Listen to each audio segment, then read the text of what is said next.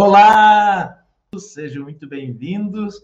Hoje o tema é para falar de nuvem, tendências, estratégias e aplicações. Então, vamos convidar o Rafael Dávila, que é gerente de território da Tenable. Rafael.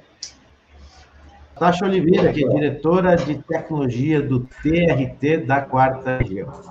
Obrigado, Natasha, pelo teu tempo. Sei que é complicado, sempre dá um jeitinho de participar. Te agradeço muito, porque é importante a gente trazer essa percepção uh, da academia, do mercado, mas também da instituição que tem que fazer acontecer. Então, eu vou direto para a Natasha, a Arruda já deu a sua mensagem de abertura, vou passar para a Natasha, depois o Rafael, e aí a gente interage na sequência, pode ser?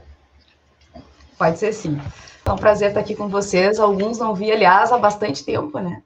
Aproveitar a oportunidade aí, logo em seguida dessa aula do Arruda, para falar um pouquinho, então, sobre como nós estamos tratando, como nós estamos vendo essa questão da nuvem na transformação digital.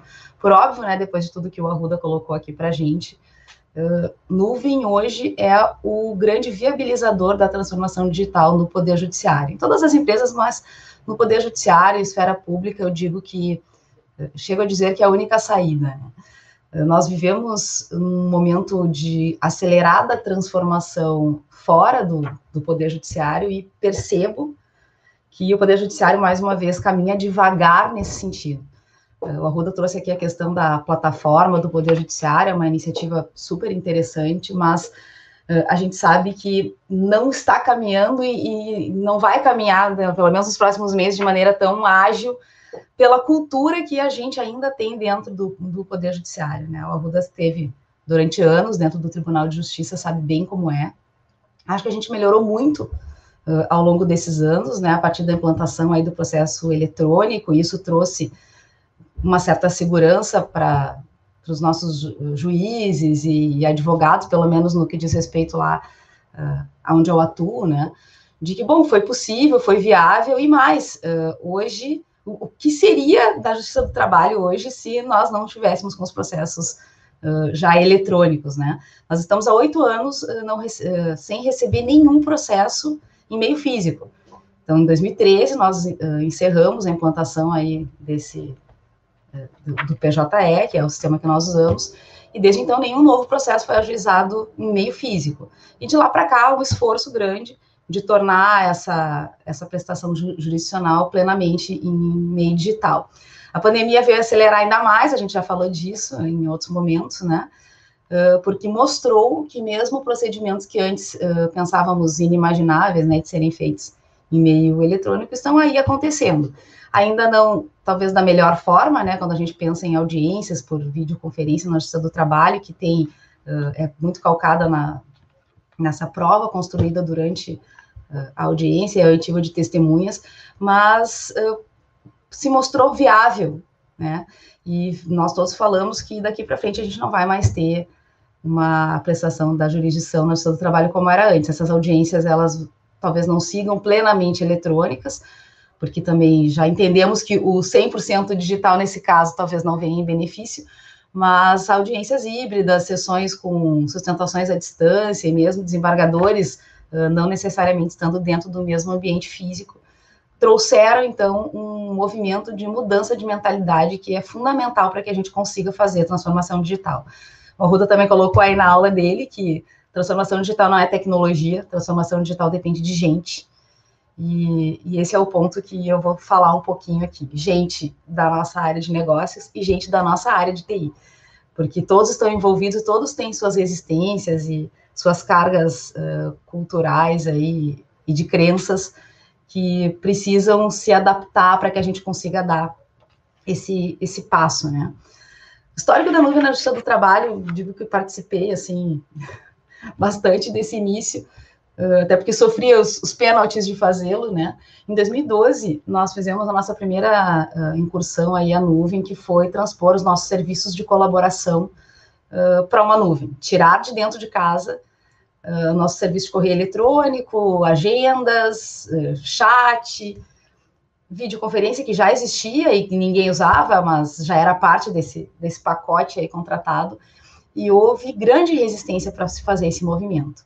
Uma vez que a gente superou isso aqui no TRT da quarta região, uh, depois houve um movimento, né? O, processo de contratação que nós fizemos acabou uh, sendo tendo partícipes de outros regionais e a grande maioria da Justiça do Trabalho nesse momento, então, também migrou seu serviço de colaboração para a nuvem. Uh, não quero nem dizer a vocês que eu cheguei a ter, nós chegamos lá no tribunal a ter representação no Ministério Público, porque estávamos colocando dados do tribunal em uma nuvem de uma empresa privada e norte-americana. Então, não foi fácil esse, esse caminho, a gente respondeu centenas de questionamentos com relação a isso, ah, a segurança, vazamento desses dados, e a gente só estava falando de colaboração, a gente ainda não, ainda não falava de dados de processo eletrônico ou de audiências, vídeos de audiências e, e sessões de julgamento, era só e-mail, agenda, uh, videoconferência e a parte de arquivos que ainda hoje uh, temos parte disso on-premises, é um caminho aí que a gente vai trilhar com mais agilidade aqui nos próximos tempos. Então fizemos esse primeiro movimento, e que bom que a gente fez isso é, hoje ninguém mais duvida de que é, foi o melhor caminho. Mas mesmo naquele momento, mesmo dentro da TI, houve resistências em fazer essa mudança. Era algo né, diferente e sim, retira um serviço, e nesse caso inteiro, porque ele não tem nenhum acoplamento a nada de dentro das nossas infraestruturas, o que veio uh, um grande benefício, uma vez que isso é um commodity, não havia qualquer necessidade de estar dentro da nossa casa. Passando essa fase, Uh, a gente começou a falar, então, de mudar outros serviços para a nuvem e se falava muito inicialmente na questão do custo. Uh, evidentemente, o custo é muito importante, especialmente quando a gente fala em poder público, mas eu acho que tem coisas uh, mais relevantes para a gente pensar em nuvem até antes do custo. O custo ele é decorrência de todas essas coisas. Qual é a realidade que a gente vive hoje? Nós vivemos uma realidade de corte de gastos, especialmente na justiça do trabalho, ela sofreu um corte expressivo nos seus investimentos e mesmo na manutenção de pessoal. Uh, e aí é, é, uma crítica até ao nosso poder público que fala tanto em transformação digital, mas na verdade investe pouco nas áreas de TI. É, isso é uma, uma realidade. Até a última estratégia nacional de TI, que foi publicada agora, recentemente, tem poucos meses, sequer se falava em nuvem, né? Bom, agora a gente teve um movimento eh, de fato do, do CNJ no sentido de dizer e colocar metas aos tribunais de que façam essa transição uh, dos sistemas e serviços que hoje estão on-premises para a nuvem. Uh, foi o, primeiro movimento claro com relação a isso. Mas vem as questões que ficam disso. Tá, ok, temos que fazer essa transição para a nuvem, mas a realidade é que hoje temos sistemas altamente acoplados, é, em muitos casos. Uh, na Justiça do Trabalho, a gente vem num caminho de refatoração do PJE, que uh, pegamos lá do, do, CNJ nos idos de 2011, uh, justamente reescrevendo esse programa para transpô-lo para uma arquitetura orientada a microserviços. Então, nós já teríamos hoje, já temos hoje capacidade para tirar alguns dos serviços que operam hoje em 24 tribunais on-premises, serviços idênticos, para a nuvem. E penso que estamos numa administração que fomenta isso e que nós vamos conseguir dar passos mais rápidos nesse sentido. Mas até então, nós tínhamos né, serviços bastante acoplados e começamos a passar um problema que o mundo passa, que é da rotatividade de pessoal de TI. Isso já acontecia, né? Eu costumava até brincar que, nós éramos formadores de mão de obra para o mercado, que não era ruim, porque eh, enfim, nós somos uma empresa pública, mas as pessoas passavam no concurso, iam trabalhar conosco, passavam anos uh, fazendo capacitações caríssimas de TI, e aí quando eles estavam muito bem, eles iam para o mercado. Uh, isso vem acontecendo, e agora num movimento muito mais acelerado, e se nós não pensarmos agora em como nós vamos operar daqui a poucos meses, nós vamos ter um problema de falta de pessoal de TI para manter esses data centers gigantes e altamente complexos que nós temos hoje. É, é, é assustador esse momento. Então, uh, nós não podemos mais sequer se dar ao luxo, né? Como o Arruda referiu, eu achei ótimo, que a gente acaba comprando um carro de novo quando a gente aposta em andar de aplicativo, porque a gente quer, a gente acha que a gente vai ter mais conforto, é porque nós estamos, estamos acostumados com esse modelo. Uh, nós não podemos nos dar esse luxo. Porque tudo que nós estamos puxando para nós hoje, nós vamos ter que ter capacidade para manter todos os próximos anos. E nós estamos esbarrando inicialmente numa questão simples, que é de pessoas.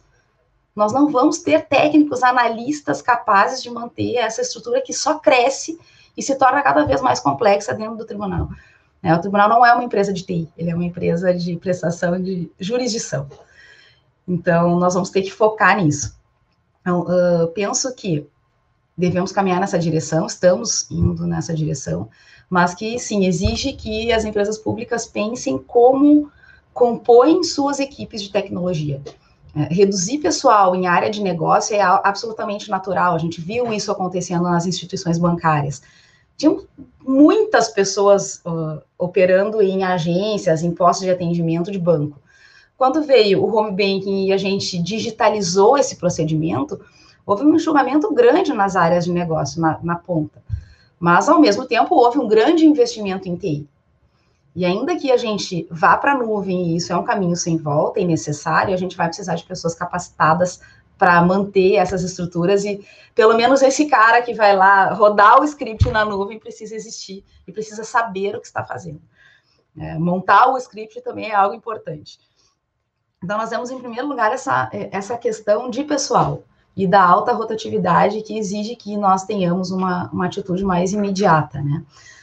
A outra questão de ir para a nuvem é a velocidade com que a gente consegue entregar isso. Tudo que a gente vai colocar de novo a operar nos nossos data centers tem uma curva de aprendizagem que é natural das pessoas, especialmente quando nós estamos dentro de um órgão que não é uma empresa de tecnologia. Então, é natural que uma nova tecnologia as equipes tenham que aprender, em toda essa curva de aprendizagem que leva algum tempo. E ainda assim, quando a gente sobe um serviço novo, né, em cima de uma tecnologia nova, dá um medinho, porque, enfim, a gente nunca fez isso antes. Né? Temos as empresas que ajudam, apoiam esses movimentos, mas é a primeira vez que vamos fazer isso. Será que a gente precisa passar por esse estresse todo de a cada vez que vai subir um novo serviço ou substituir uma tecnologia ter todo um estresse? Um né? Uh, outra, ainda na questão da velocidade, além da curva de aprendizagem, a questão da contratação. A Ruda também já, contra, já comentou: contratar na empresa pública não é ágil, nunca foi. Na melhor das hipóteses, com muita agilidade, eu vou conseguir comprar um equipamento em quatro meses. Isso não é razoável no mundo que a gente vive hoje. O que, que acaba se fazendo? Acaba se comprando equipamentos. Uh, além do que a gente está precisando operar agora, porque nós sabemos que nós vamos ter X projetos ao longo desse ano, ao longo de dois anos, que é o que a gente costuma fazer nos nossos planos diretores de TI, para que eu tenha capacidade de que daqui a seis meses, quando eu for subir um novo serviço, eu tenha uh, resposta de infraestrutura para isso. É, isso também não é razoável, porque a gente está, então, fazendo contratações prévias pela inviabilidade de comprar imediatamente e correr o risco de, eventualmente, não atender a, a uma demanda importante para o tribunal. A outra é a questão dos riscos. Bom, se a gente tem poucas pessoas com alta rotatividade, tem dificuldade em fazer contratações novas, o risco é inerente a tudo isso. Né? Pensem que eh, toda vez que a gente troca de novo uma tecnologia, a gente precisa ter todo o aprendizado sobre as questões de segurança que envolvem isso, e com equipes de segurança dentro dos tribunais extremamente pequenas. E por que elas são pequenas? Porque tem um monte de gente tentando fazer a coisa funcionar. E aí acabam equipes de segurança mais restritas, uh, mais no sentido de tentar identificar esses riscos e dar algum encaminhamento, eu diria mais do que isso. Uh, talvez uh, inviável dar todos os encaminhamentos necessários e acaba sendo uma gestão de riscos apenas para que não haja negligência do administrador, porque ele acaba sendo obrigado a aceitar muitos deles, né, sob pena de realmente não conseguir operar e não conseguir entregar o serviço. Não é à toa que a gente vê aí, na, durante a pandemia, a questão de um aumento expressivo nos ataques cibernéticos, justamente porque na pressa e na necessidade de trabalhar, talvez muitas coisas tenham sido uh, deixadas aí um pouco de lado em prol da operação das empresas, né? Não falo apenas do tribunal, das empresas em geral que nós acompanhamos. Então, acho que é um caminho sem volta, acho, não tenho certeza, né? É um caminho sem volta, estamos empreendendo nesse caminho, uh, e temos alguns desafios aí. Uh, um dos desafios que eu cito também, e a gente percebe claramente dentro das nossas empresas, é a, a mudança de mentalidade e a capacitação das nossas equipes de desenvolvimento que passam agora a ter que compreender parte da infraestrutura para que se possa trabalhar com DevOps, e aí a gente tem que falar em DevSecOps, especialmente falando em poder judiciário e dos eventos recentes aí que temos experimentado. Uh, existe essa necessidade, né? Nós somos, estamos há mais tempo nisso, com certeza a Ruda, o Pico, ele mais tempo do que eu, mas eu já estou 20, 22 anos nessa área, 25 anos em TI. A gente sempre soube que a área de infra, a área de desenvolvimento, não tem lá um relacionamento dos mais uh, amigáveis, digamos assim, né? sempre existiu isso e, e segue acontecendo. Uh, e até eu brinco com o meu pessoal de desenvolvimento, assim, ah, vamos para esse, esse, caminho que daí vocês se livram da infraestrutura, vocês fazem tudo o que precisam, é, não precisa da infra, e para infra ótimo, porque daí não precisa também ficar dizendo que, ah, isso aqui, a aplicação tem que melhorar aqui, isso aqui, assim, a infra não vai resolver esse problema, esse problema tem que ser resolvido lá pelo dev. Então, uh, existe uma mudança de mentalidade e de capacitação, porque as, as nossas equipes são ótimas, mas não foram, uh, as suas escolas não, não eram essa, né? Então, a gente precisa capacitar as pessoas para poder trabalhar nesse, nesse sentido. A gente já percebe que os colegas novos, os mais jovens que estão saindo agora da academia, que chegam para trabalhar conosco, eles já vêm com essa mentalidade de DevOps. Mas nós temos alguns colegas ainda de mais tempo e nós precisamos, então, capacitá-los e prepará-los para esse novo momento em que de fato eles vão fazer uh, toda essa operação de desenvolvimento e de deploy da aplicação sem qualquer uh, interferência de outras equipes além da deles próprios, né? Uh, existe um movimento também necessário de se fazer na área de infraestrutura. também existe hoje não resistência, porque nenhum profissional de infra hoje se sente confortável com a complexidade que se apresenta nesses ambientes. Então, também é necessário que seja feito um, um trabalho junto com as equipes de infra. E o trabalho que está em andamento, que é realmente de refazer, refatorar os sistemas e desacoplá-los. Né? Acho que os primeiros passos aí a gente já deu nesse, nesse caminho.